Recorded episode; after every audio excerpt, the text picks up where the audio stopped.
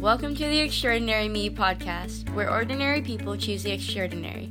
Hosted by Coach Adam. Well, welcome to the Extraordinary Me program podcast, Sara Lynn. I am so excited to have you on. You know, I got to tell you, obviously, I've been following you for a while and, and, and on your social media and a lot of the great things you're doing. You've got a smile that is contagious and lights up a room. Thank you, Adam. You're making me smile right now. I've had the honor and pleasure of speaking with you individually, and obviously, I follow all of your social media handles and a lot of the things you do. You know, you have such an inspiration about you, and it's so contagious. And I'm so excited to have you on this uh, podcast because, you know, I want the world to really learn about Sara Lynn here. So, you know, take some time now, just go through some of the things that inspired you, and then, uh, you know, I want to talk quite a bit about you on this podcast and your background. All right. Well, thank you so much, Adam, for having me on. I feel very honored and excited uh, to chat with you and, and, inspired by you and the things that you're doing and the message that you're bringing out, and really thrilled to be a part of it. So, thank you so much for thinking of me in that way. So, I guess we could just start like my story of Sara Lynn, the walking quad starts. Well, in high school, I had an accident my junior year when I was rock climbing. And the rock climbing accident caused a spinal cord injury that left me paralyzed from the chest down. So that would be a big deal for anyone, right? Like going through a life altering accident and becoming disabled at any age is pretty significant in someone's life. The event was a rappelling activity uh, out by Lake Mead.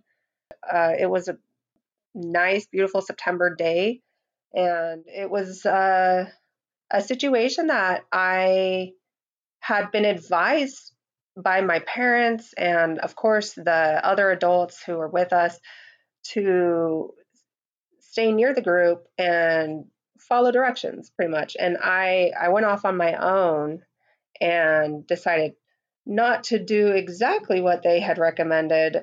And that's how I got into that rock climbing situation and when I fell. So something pulled you to an opportunity. You went to the rappelling rock climbing area and then you fell and that's when you broke your neck. It was a while before you were discovered, correct? Well, it's hard for me to know exactly because I was not with anyone. I had kind of wandered off by myself and left the group. I wasn't too far away, but far enough away that nobody could see me visibly and they had to go looking for me. So one of my best friends found me and alerted everyone and they took action immediately and and had a fantastic rescue team there right away and everybody did the right thing at the right time you know, and I had this flawless rescue. And I'm so grateful for the people who were there at the time and just how everything went as perfect as a uh, emergency could go, I guess. Tell us about how the diagnosis went and what they told you when, you know, they finally were able to kind of bring you and the family together. I had been flight for life helicopter taken to UMC hospital where they did a, like emergency surgery on my neck. And they did a surgery in the front of my neck and in the back where they f- removed the six vertebrae in my neck and fused the fifth vertebrae to the seventh uh, with cables and screws and a wire cage um, instead of doing something such as a halo, which was not um, necessary, I was able to have a, a surgery in my neck to secure it that way. But then I had to go through the whole recovery and uh, rehab, and my spinal cord had been damaged. It was not severed, but it was damaged enough that it had paralyzed me. Any recovery was uh, pretty minimal. they didn't say it was um, absolutely impossible, but they said it was highly unlikely just because they didn't know one way or another the spinal cord hadn't been severed. And this had to be, you know, extremely devastating news. In high school, you were a scholar athlete, participated in cross country, soccer, swimming, in the band. You were in color guard, high GPA, and accelerated classes, and a club swim team. I believe you had just before that competed in a triathlon. So here you are, a great model student with a tremendous uh, athletic career going, and then this happens, what I call a critical point a, a, situation we're forced into by our own decisions and behaviors, or a situation that's out of our control, forced into by others' decisions and behaviors, and you have a decision to make. So, talk about how you formulated kind of like a belief system at this point that you were going to walk again and that you were going to get through this. I really like how you called that a critical point. I think that's so significant in these type of life situations. Um, and it's exactly it's exactly that. You have a chance to take a situation that was either your choice, like like mine, that was a consequence of my choices, right? Or you know, I met a lot of people in therapy throughout the years who got in some type of accident, such as a car accident, that was not their you know doing, but still they suffer the consequences, right, of the accident.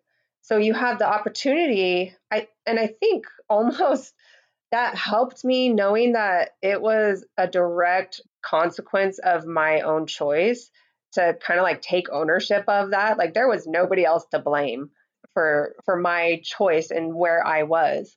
And I just I think that was a really good learning lesson at a pretty young age of accepting responsibility and realizing that it wasn't something that needed to be viewed as bad or negative or sad. Yes, there is a grieving process that goes along with a loss of something that you once had and no longer have. And through the grieving process, you go through a plethora of emotions anger, happiness, sadness, relief, guilt. There's so much that goes on. And I definitely went through all those emotions, but ultimately just came to the acceptance it was what it was. And there was no going back in time and like changing anything. So we might as well just take it and and go with it. And I remember thinking before I got back any movement um, in my lower extremities, I had just been able to start pushing myself in a wheelchair. So I still did not have hand dexterity and movement, but I had enough tricep and bicep arm movement to push a wheelchair. I was thrilled. I I was so excited to have that first of all because I had gone from absolutely nothing like I couldn't even feed myself to being able to then be a little bit independent again. I could push myself around. I didn't need to have somebody else to help me. I could push myself and that was huge. It was so exciting. And at that moment, I remember thinking, you know what? If this is all I get back, that's fine. I'm going to take everything I have and I'm going to do whatever I can with it. And I know that people do wheelchair marathons and play wheelchair basketball and I'm going to do that. If that's if this is what I have, I was just like under this mindset of well, I'm going to make it as great as it can be. And why can't I have a great and fulfilling life from a wheelchair? Of course I can. that wasn't my experience. It was my experience for a short time, but I have had a very unique healing journey and made very, in the spinal cord injury world, pretty quick um, progress as far as recovery goes, and even very unexpected in some way. You and I have talked individually many times about how, you know, we as human beings, we're deciding beings. I mean, we can make a decision and a choice about how we're going to react to anything that happens to us, whether it be our choice or not. And what you said there, Sara, is is so beneficial for a lot of student athletes that I work with and, and we talk to. You know, that you take responsibility for anything that you know you are in control of. So you in this case, you were in control of how you viewed it and how you were going to work on your rehab. Talk about how that led into when you were 19, you had another tragedy happen in your life and how you brought that similar rehab and your attitude towards that event. Yeah, I I had the accident at 16 and I spent a good two, three years really focused on my recovery. We're talking days and countless hours in all types of therapy. And therapy ranged from like physical and occupational therapy to massage and aqua stretch and chiropractic and osteo manipulation and structural integration, so many things having to do with the body and putting the body back in alignment just over and over. I, I often would joke with friends that I'm like Humpty Dumpty and like I had a great fall and I'm constantly needing to be put back together. And so, I mean, therapy for me is relatable to anyone and important to maintain your your health and wellness whether that's in a physical way or in a men- mental and emotional spiritual way. So for me that physical therapy that actually needing so much attention to put on my my physical body helped me to realize the importance of the balance between all of those aspects which leads into the emotional health and wellness. So when i was 19 i got married really young. we we were both very young and we we didn't date for a very long time. So that I'm sure played into the whole experience that we had. Needless to say, we are not together. I've gone through a divorce. We were married for 11 years. And during that time, we had four children together. He also served in the Navy for about four years. I have to say, I think that was probably some of my favorite times, favorite years during our marriage. I just liked the fact that we were living in a different place than we both grew up. For me, it was the first time I got to move away from home, um, like outside of the state I grew up in and so that that was a really cool and exciting experience for me because I enjoy traveling and getting to see more of the world. So I really enjoyed a lot of the aspects about being a military spouse. There are definitely some things that uh, are extremely difficult being married to the military, really. The the military ended it was only a, about a 4-year period and he decided to get out. And then he and I really tried to work on our marriage in that situation and we were feeling a sense of obligation to make it work. And there was a lot of aspects that go into why in particular my relationship didn't work out with him. And you know I'll take ownership of my part you know half of it. It's like I'm sure there's lots of things that I could have done better or differently that now I I've I've learned from ultimately it was not it didn't feel healthy to me on an emotional level felt like i had the opportunity during those years to learn how to create healthy personal boundaries especially on an emotional level when you're dealing with somebody who's emotionally challenging. I don't know how, you know, to to put it, but my experience was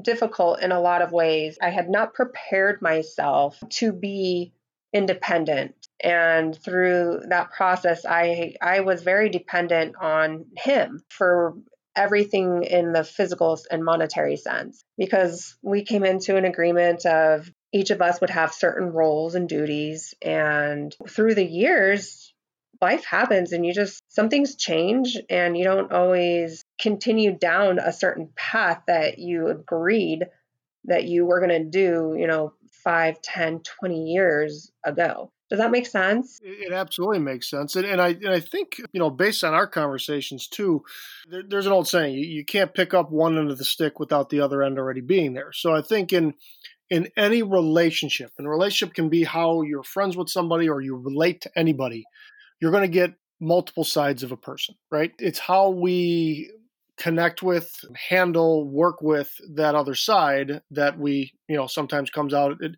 and rears its ugly head. You know, I think one of the things too that you and I talked about in your decision making when you got married really young is that you lost your father at a young age too. Yeah, that I know played a big part into looking back, having time to reflect on things yeah, I I did lose my dad um, when I was was 19.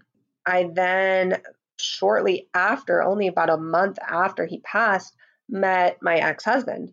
I felt like that was me trying to fill a void and not understanding how to cope or the grief process and dealing with things in a healthy way.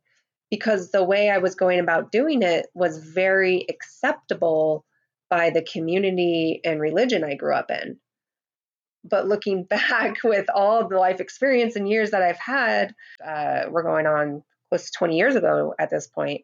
You know, looking back on it, I can see how there were some major red flags that should have been alerted by somebody uh, to kind of guide me like hey no maybe not rush into a marriage but maybe you know cope with this loss in a different and healthier way. Uh, but looking back i definitely see the correlation there of why i did rush into a very young marriage. We're all raised in different ways. You know, obviously culture, background, uh, nationality, conditioning. It, do, it doesn't matter. We're all raised with certain beliefs from parents, teachers, coaches, no matter who it is. From the injury to the loss of, of, of a dear loved one like your father, did you feel like you had set up some dependency feelings and emotions that set you up for obviously your decision making in the future, one being marriage and some other decisions maybe after that? Absolutely. I know now that I definitely put more trust in other people than I did my own intuition or even spirit, my own spiritual guidance, however you want to word it. I absolutely did that. And it's like such a strong feeling now that it's almost disturbing when I think back on it. And I, I don't mean that in a harsh or mean way, you know, because a lot of the people I did put my trust in are people that I do admire and love. However, I can remember feeling, you know, you'll say in your heart or in your gut. I remember feeling, no, that was not, not that it wasn't right, because I don't feel like, I don't regret anything. I've got four beautiful children, but I do remember thinking, like, maybe I shouldn't do this. but maybe it was the path that needed to happen to get my children. You know, like there's all sorts of unknowns. Um, I do not regret anything, but I do recognize I would call them spiritual promptings, but that's just my perspective on those type of things. But you could call them inner guidance. There's lots of things that different people relate that feeling to or different words i guess i call it the point again that's that's what i've used as my word over and over. And i think what you're talking about in this conflict that you were having is is that you came to a critical point in your life after um, you know having kids being married uh, your accident loss of your father everything that was going on. You came to a critical point knowing that obviously you had probably followed the path of dependency but inside your soul, your spirit, everything that you were about was yearning to say, you can be interdependent. You know, there's a difference between independent and interdependent is interdependent is I can live and work with or without you. And, you know, we're independent as ah, I'm, I'm all on my own. You started to have this pull, like this inner pull to say, Sara, you have this mission that you came here for, and you have this pull to be interdependent. So talk about how you went through that critical point to kind of just say, okay, I can still love my kids with my husband, with or you know together or not, and at the same time, I can uh, begin my mission of who I am and why I'm here. Really well said. That I have thought about that a lot throughout the years because I had to go through a lot of personal acceptance of my choices and I had a lot of guilt and shame even though I had like technically didn't quote unquote do anything wrong besides leave a marriage where I was not happy. And the easiest way to sum it up and take full responsibility for for my actions is just to say I was not happy with how the relationship was and I didn't feel supported from him to do the things that I felt I needed to do for my own well being and happiness. I had to make the choice to stay or leave. And I was, like we already said, very dependent. That was at the time the path of least resistance, and it was doing quote unquote the right thing per my family and community standards and trying to be everything for everyone else and not taking the time to really know yourself and have um, care, have self care. That was majorly neglected. And I think that is unfortunately a pretty standard, especially moms of young families would say. And that I would love to see change. I don't think there needs to be quite such a struggle. There are always options and resources, like you and I have talked about many times.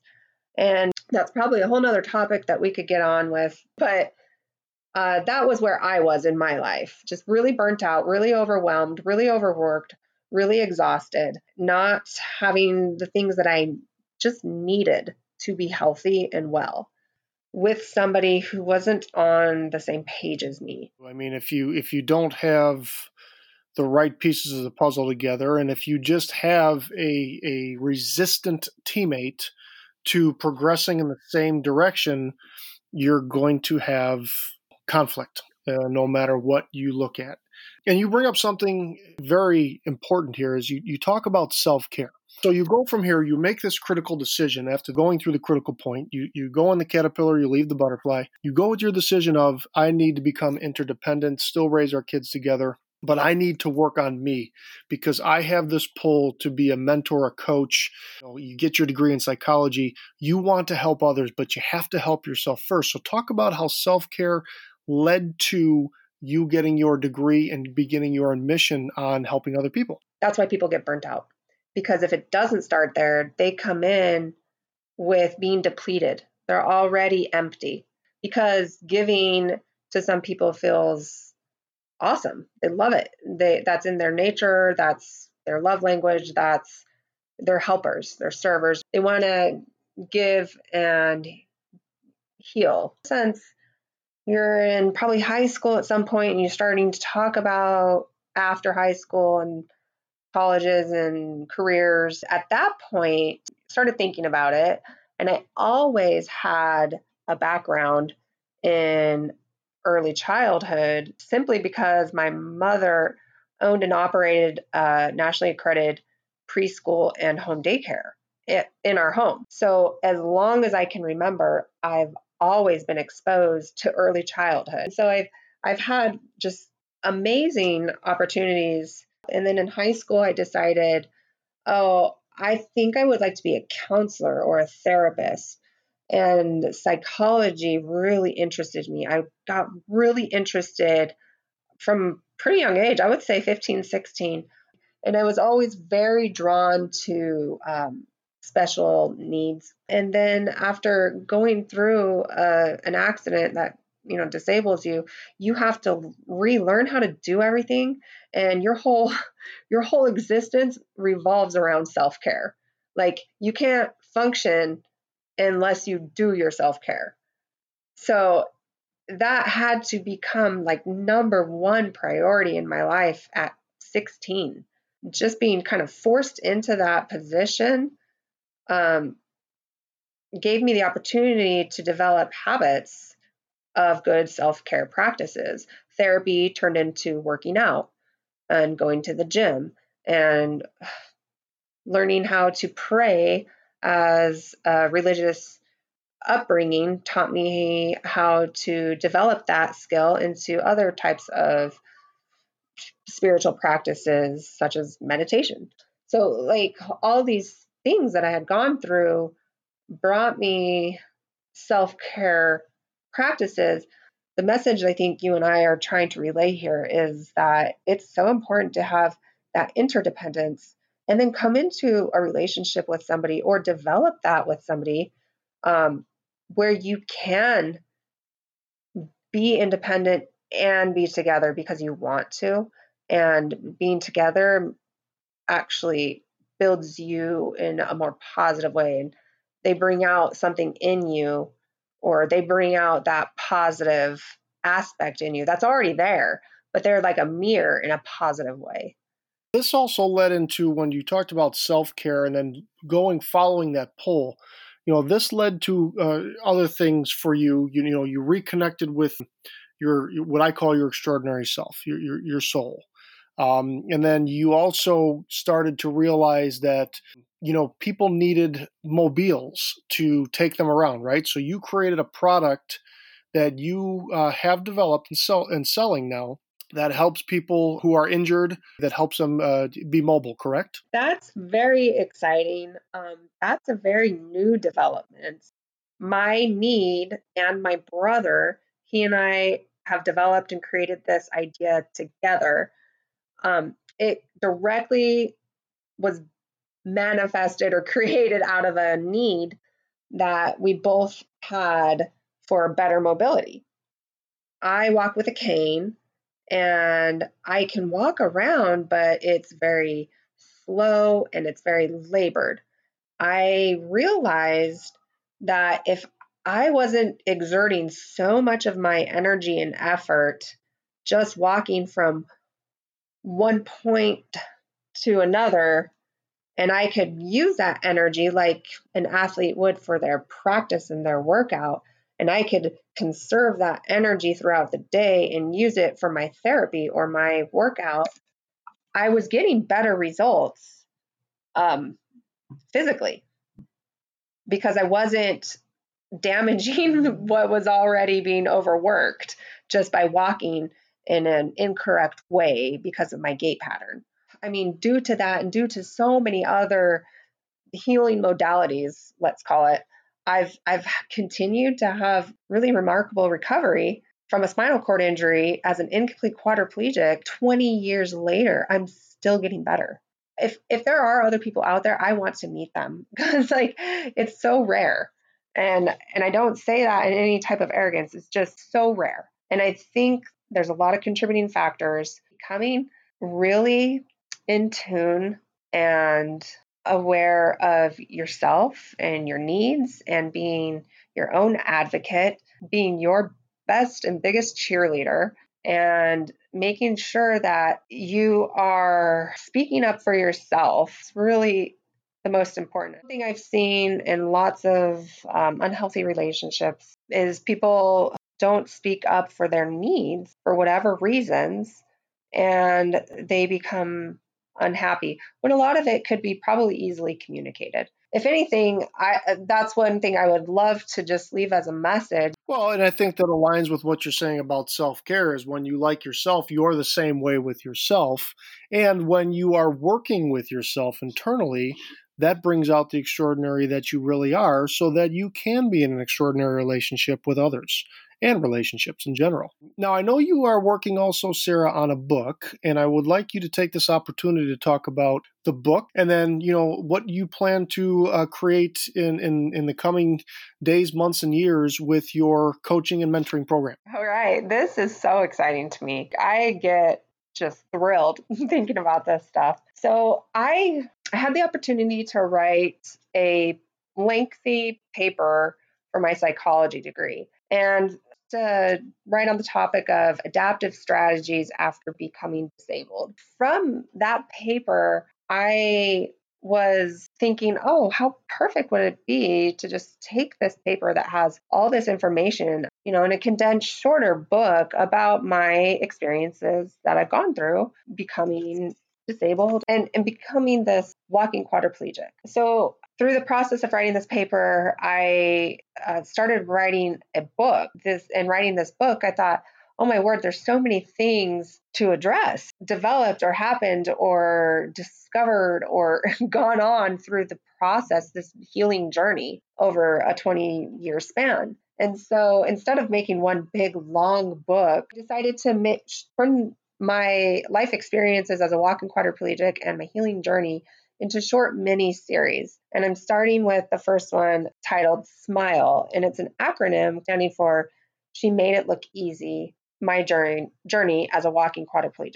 And that will be based off of that psychology paper I had to finish for my degree, turned into an easy book read that even like middle school kids could read. And that's really exciting to me. I'm really excited to really dive into that. I feel like I'm just scratching the surface right now and getting my feet wet with it. I was really inspired by you and how you wrote your book and just loved the information. And can we just talk about that for a second? Like how you did that book in such a way that makes it easy for learners like me, learners like you.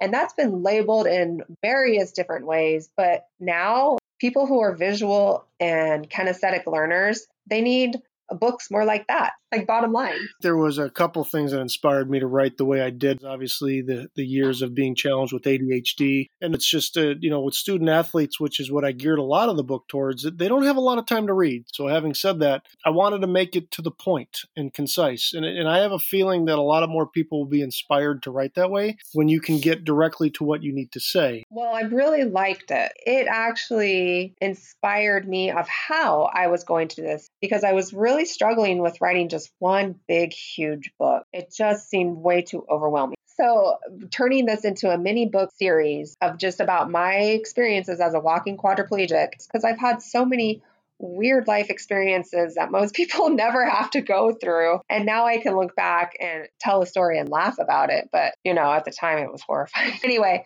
that's off topic. But I was very inspired by you to author it. And that's the process that I'm I'm in right now. On my website, I do have a coaching website, which is another business that I've recently started up and really excited about. This podcast will never do the justice of uh, who you are as a person and, and, and, who I've gotten to know time that we've connected and called and talked and, and shared stories. How do people contact you for information on your website uh, to eventually buy the book when it comes out? And then if they want to hire you for speaking engagements, uh, where, where do they go to find you and get information about you? I am on LinkedIn. That's where I connect with a lot of disability advocacy for the colleges and universities or other types of motivational or inspirational speaking engagements. That's a great way to connect with me. Just under my name, Sara Farnsworth. You can find me on my website, saralynncoach.com. And through the website, you can book a complimentary consult through my calendar. Also, put in a pre order for the book. I'm also on Instagram and Facebook. All of it is under Sara Lynn Coach. For your mobility piece, is that also on your website or is that separate? There is a link on my website to it, but that is also on Facebook under Platypus Mobility LLC. Um, we're still building the website for that and actually working on getting our patent. I'm telling you, Adam, it's going to be a game changer for the disabled community. Going to change so many lives and they don't even know it yet. So we did. We're creating changes to become healthy, well, and as independent as possible. And this platypus mobility, the name of it, definitely aligns with who you are as a person and what you're looking to bring out of others in giving them that challenge and at the same time creating an opportunity for them to be interdependent in their lives, which is, if you think about it, many of the lessons you have been taught in your timeline so that you can teach others. You know, Sara, like I said, this this podcast will never do you justice because your energy is contagious. You have a smile that lights up the room. I am honored to know you uh, I'm honored to work with you. And on top of that, I really hope anybody listening to this podcast is interested to contact and connect with Sara. Know that she is an advocate uh, and creating advocacy for people with special needs and disabilities, and that she really is there to help you feel empowered and to inspire you to be everything that you are capable of becoming, which is extraordinary. So, Sara, I want to thank you for this evening for taking this time uh, and give this podcast. Anything else you'd like to tell us or share with us? Adam, thank you so much. I think that was a beautiful message and I'm I'm happy with what we created here. I'm excited to see what happens. You and I writing a book together and how fun and exciting and cool that will be. You and I have uh, discussed that. That is in the works. It'll be a future date. It won't. It won't be soon. We're going to get your book out there, and then yes, you and I are going to collaborate on a what I feel will be a masterpiece, and I'm very excited about that. Me too. I look forward to it. Thank you so much, Adam. This was a, a pleasure. Thank you, Sara, and you have an extraordinary rest of your day. Dear Sara, a spinal cord injury is a very catastrophic event. Is not easy to recover from mentally, and it robs the physical ability to move as a human body was intended. Yet you discovered opportunity in your injury, and now so many people will become inspired from your courage and guidance on how to handle that which happens to us out of our control. Your gift is now being recognized by so many. You have the inspiring ability to light up a room with your contagious smile and laughter, and you bring people to realize there is hope in tragedy and we can triumph over the pain if we choose. You continue to inspire so many women to follow their heart and recognize that they are independent and interdependent, that they don't necessarily need another to realize their success and dreams. You empower women. You are a voice for anyone with disabilities and who is stuck. As you represent their struggles and challenges in a world designed to oust them, and you inspire them to seek and ask for more, all the while creating a will and a mission in life. You give them hope and determination that although the road ahead is by no means easy, it will be worth it. And I know you are just beginning on your journey, and I look forward to the thousands of people you will impact. Continue to prove to others that they matter. Sara, you are extraordinary. Stay the course, stay extraordinary. We need you to. Coach Adam. Welcome to the Extraordinary Me podcast, where ordinary people choose the extraordinary. Hosted by Coach Adam.